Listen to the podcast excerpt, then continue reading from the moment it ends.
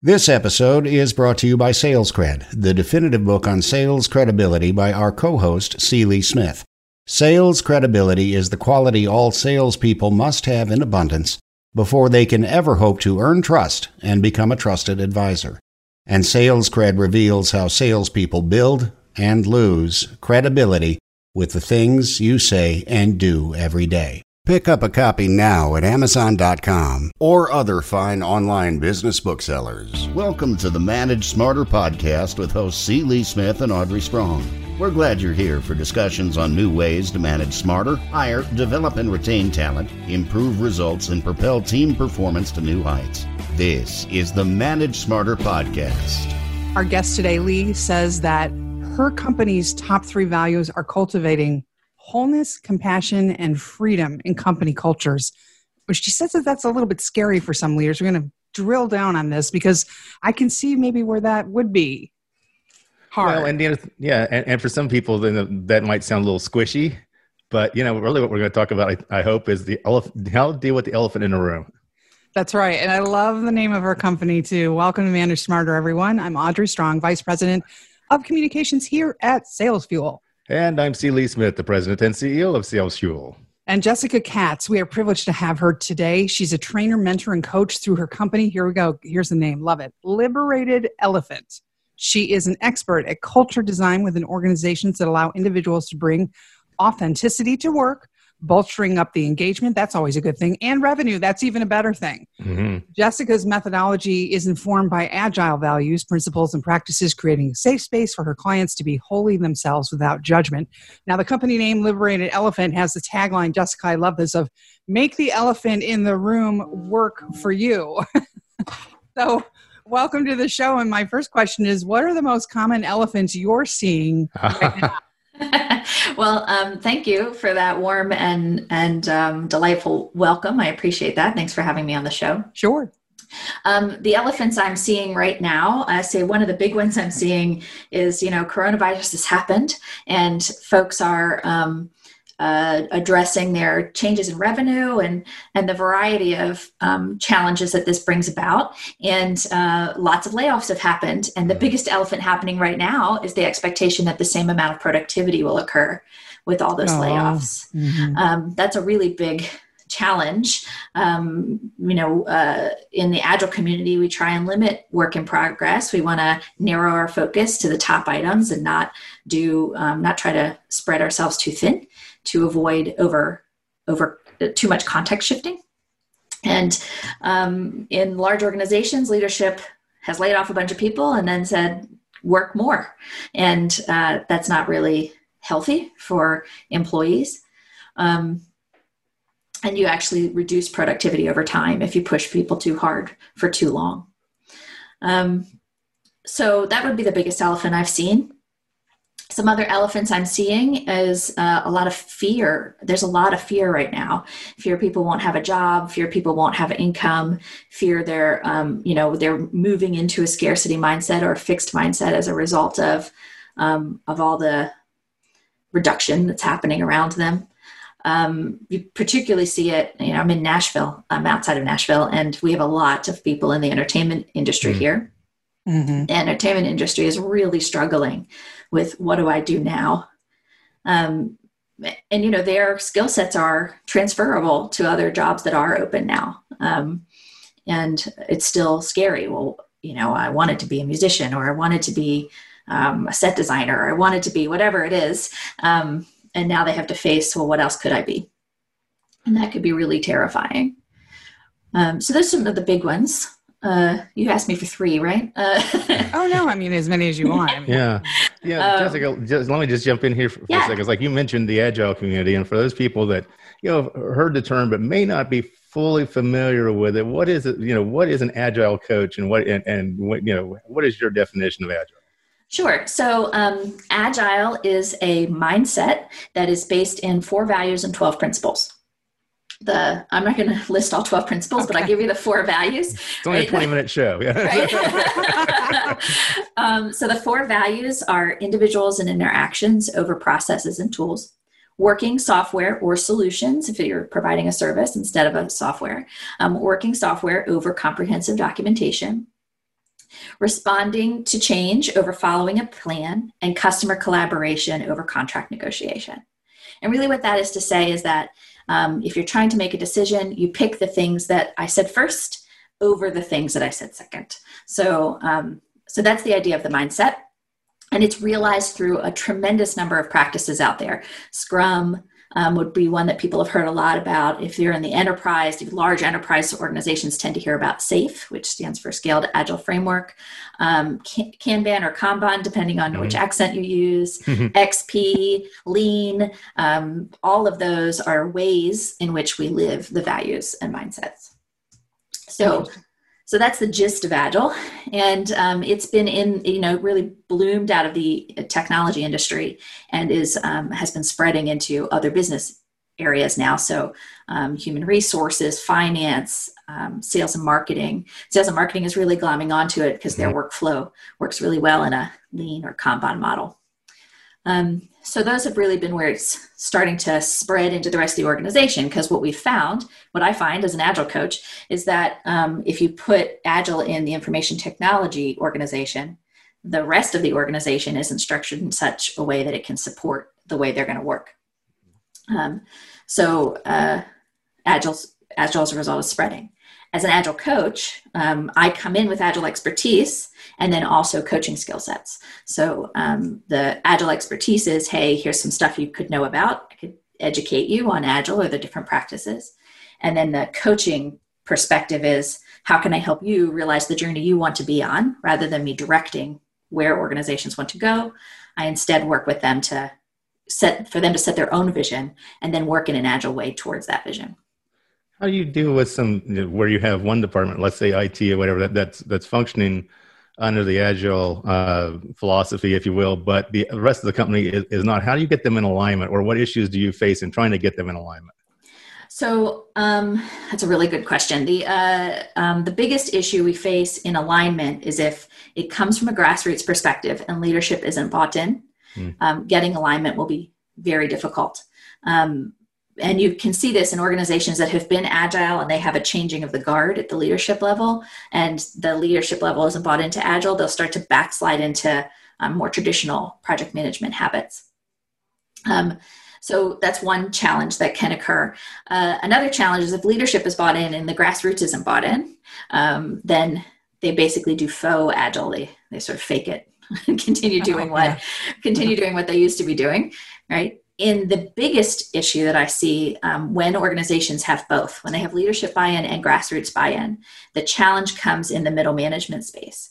Um, middle managers really get stuck with three roles in an organization. They are either advocates for um, their employees, right? They're protecting the team culture and helping the teams be successful, or they're um, enforcing the leadership or company culture uh, to make sure that that's replicated throughout the organization. And they're an employee themselves. So they're constantly in this state of conflict of interest mm-hmm. in their three roles. Um, and you know the we call them in the agile community we call them the frozen middle so they have to make a decision do i take action to protect my teams and not look like a company player to my leaders which will risk promotion and raises or do i protect the leadership culture and the company culture and look like a bad leader and get bad engagement scores from my employees. Um, and you know, there's a way to balance all three, but it takes being incredibly vulnerable and courageous inside an organization.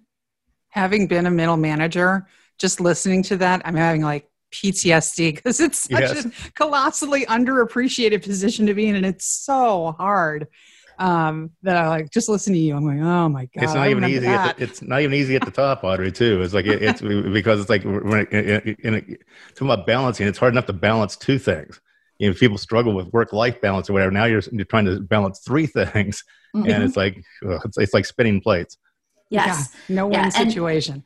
And, and saying that it's challenging for the middle manager isn't saying that it's not challenging for all the other roles. It's just yeah. that's the when you're doing an agile implementation that's the place that gets stuck. They're yeah. really not sure how to be in the new environment and still um, protect both their interests and the company interests they have to manage their, their direct reports and they have to manage up. Yes and they have to manage themselves. Yeah that's yeah. so there's your three right there yeah I, these concepts I started the top of the show with the wholeness, compassion, and freedom culture that you talk about. That mm-hmm. to me feels scary because I feel like some people, depending on their work styles, are people that if you give them an inch, they'll take a mile, or they'll just bad behavior on the playground. And that, that people that need more structure, it seems counterintuitive. What happens when you implement wholeness, compassion, and freedom? Does it work well? Um, it it can. Um, so it doesn't always, right? Um, it can. So uh, the first thing is there has to be um, a buy-in to the idea at all levels. Um, if you eh, otherwise you can only have it within a certain structure. So let's say a team has implemented these ideas of wholeness, compassion, and freedom, right? So that team then has to work within the guardrails of the rest of the organization, and they can only take hold of those things. They're only really safe to take hold of those three things inside their bounded autonomy. Um, so uh, if we talk about larger organizations, the idea around um, compassion and wholeness and freedom was let's start with wholeness. This is the um, uh, will, the ability to show up as my whole self. When we show up as our whole self, other people are also showing up as their whole self, and that means sometimes there's conflict. So there's a lot of learning how to have conflict. I find that if you create an agreement about how to behave when we're in conflict, before you have conflict, um, that goes much smoother. And I want to define conflict for a minute. Conflict isn't an argument or a disagreement necessarily, it's any time an emotional response of tension or friction shows up for any individual or group in the organization, um, which is frequently. Yeah. Yeah. Um, and that's also allowed, right? You have, I have a moment of tension. I'm having some emotional reaction to this. And that's also part of wholeness. I'm allowed to bring my emotions here. They're part of me. We're not going to deny that they exist. Um, and by voicing them, the thing that happens after that, once you voice them, is you get to decide how are we going to solve for um, that need that's being unmet. Um, and that's the compassion part. So I've heard now you have this emotional reaction. I understand how this thing is impacting you. What can we do to help you feel safe and supported and um, and recognized in this space, right? Um, and then freedom is the freedom of choice, right? If we're if we have deep alignment and understanding of our purpose and goals, um, we're talking about freedom to choose within that. Um, you know, obviously, if you say, okay, you're free to make whatever decision you want about the way you work and how you work and where you work and what you work on, um, there's some risk there.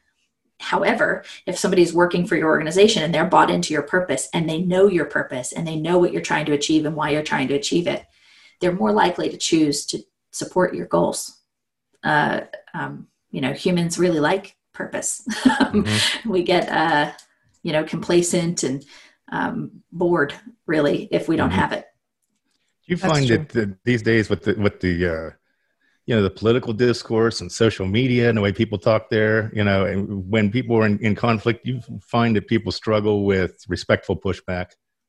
Yes, um, and I think that's a product. You know, let me give an example. I have two children, and they're 15 years apart, so they're entirely different generations. And the oldest one um, is struggling with how to communicate his his needs and wants into the world. My youngest, who's nine, we've been teaching him these skill sets, and I think these younger generations are getting the skill sets that the rest of us older folks don't have um, or have had to learn sort of after the fact of mm-hmm. our childhood.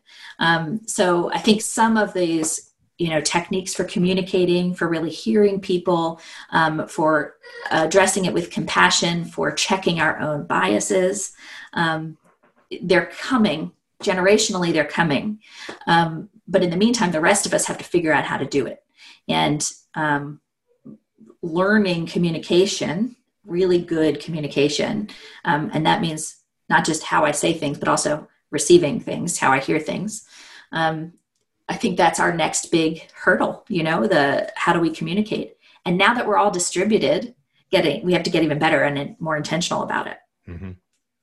So we're in coronavirus that we really steered the podcast to kind of give our listeners information in real time. One of the questions that you wanted to talk about was transforming from the reality of today to tomorrow's vision. But I almost mm-hmm. feel like that question is somewhat moot because we don't know when this is all ending and we're emerging back out of this cocoon bubble thing we're all in. So right. I don't know what your thoughts are on that. Well, I mean, I think we're in our new normal right now. You know, the first yeah. three months we were like, okay, well, this is a thing we just have to deal with right now. But we're now at six months in. Um, this is this is here to stay for a while and and likely to stay into when we have a vaccine, right? Because it'll take a while to get herd immunity and all of that jazz. So we're probably looking at another year of this. This is our normal right now, and um, enabling people to take care of themselves and their families and their work from wherever they are, I think uh, we just have to get used to it, and um, and really address that. You know, leaders then have to um, spend more time connecting with their employees and making sure they're connected to the vision. Um, their job very clearly becomes not let me tell you what to do, but let me tell you what we're working on and why as an organization. And their job becomes um, elevating their individual employees' perspective to see the bigger picture. And uh, meanwhile, front end workers, individual contributors are busy trying to do all the right things towards that vision. But if they don't have the vision, we're we're sunk, right? So mm-hmm. um, I think that is uh, incredibly important right now. The other thing is getting really good at video and making it as close to in person as you can. Mm-hmm. Yeah, we've done other shows about that. Lee calls it trying to make your Zoom meetings 3D instead of yeah. 2D. Yeah. Yeah, I'm waiting for augmented reality. I'm waiting for somebody to take uh, take this opportunity and do augmented reality and have us all like in the That'd same room cool. standing, right? yeah. um, yeah uh, I'm sure I'm I'm certain I don't have the skill set or the desire to chase that idea. So somebody out there does. Um, that would be cool if we had the, the the goggles on and the motion gloves and everything. Yeah, that's right. That's and then we could actually see everybody. And give a virtual high five, and yeah, right. yeah, exactly. Well, if you want to engage with Jessica, she's, I love the, first of all, the, the, way you got your social media set up. First of all, everyone, it is liberated.elephant.com is the website. It's an excellent website. Go there and visit. She's got a bunch of services listed out. Elephant Taming is the Twitter name. Mm. I love it. And then for your LinkedIn, it's Jess Katz. J E S Katz. It's going to be very yep. catchy. And it's Katz, K A T Z. That's right. One S and a different, it's not C A T S. That's right. That's right. well, we appreciate these are all good thoughts, and everybody, you know, again, we we're, we're so appreciative that we are all able to connect and meet new friends like you uh, in the middle of this pandemic. So we appreciate you being on the show. Yeah, thank you again for having me. This has been great.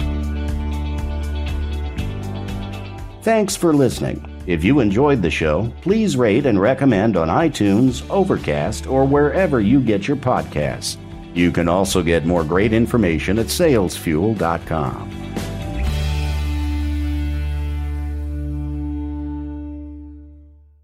This podcast is a part of the C Suite Radio Network. For more top business podcasts, visit c-suiteradio.com.